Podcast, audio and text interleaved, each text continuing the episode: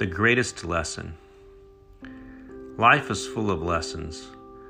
I learned this the hard way at the age of 14. My dad, a respected and loved man, a pillar of our community, died suddenly at the age of 47 from his first heart attack.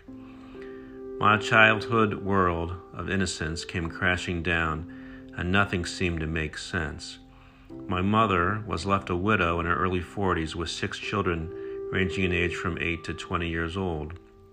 Why should this good man, beloved by all, be taken from his friends and family at a time when he was needed most? I was confused, angry, and hurt. The security and serenity that marked my prior life was gone.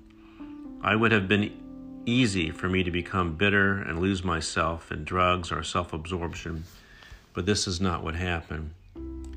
Two powerful forces came together to bring our family through this tragedy. There was a tremendous outpouring of love and support from our extended family and the small but cohesive local Jewish community.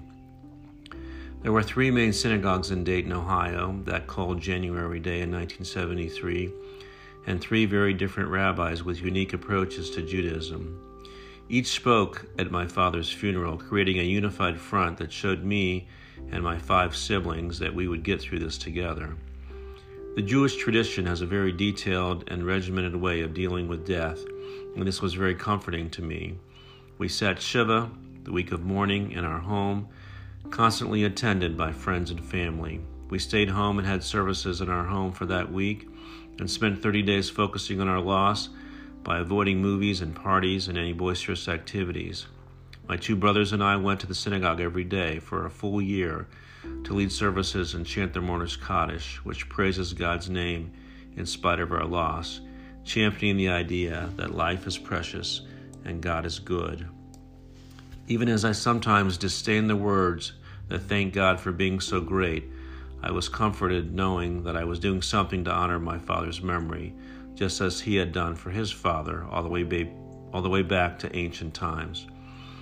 Soon I was integral part of the minyan, the group of ten parishioners needed to make a quorum. We could not say the Kaddish and have it be valid if we fell short. Any Kaddish left unsaid could never be recouped, and I was determined to say each one.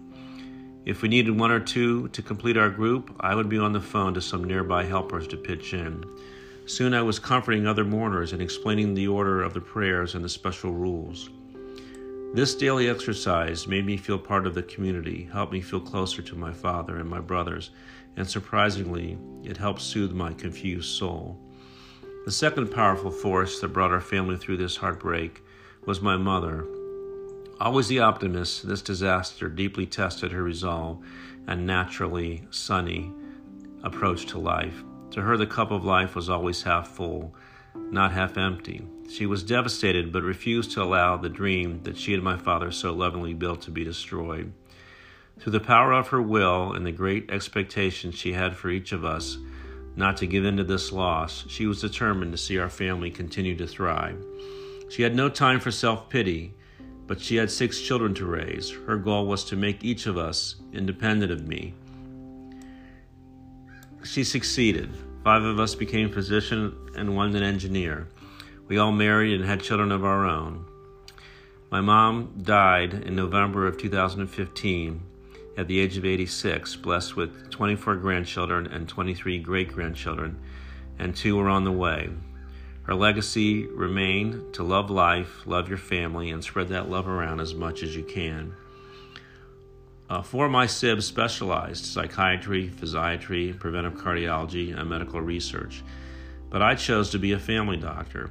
I like keeping people and families healthy and wanted to help families avoid the kind of tragedy that hit my family. I wanted to give my dad's death meaning and vowed that he would not have died in vain. I would dedicate my life to being the best family doctor that I could be and spare as many families as possible the suffering that my family had faced. When my father died, I learned that life is not fair, that good people sometimes suffer needlessly, but I also learned that when something awful happens to you, you can choose how you will respond. You can withdraw into defeat, you can withdraw into defeat, or you can rededicate yourself to make something good come out of it. With my dad's memory to inspire me and my mom's Churchillian tenacity to encourage me, I set out to learn how to heal people and hoped perhaps to heal myself.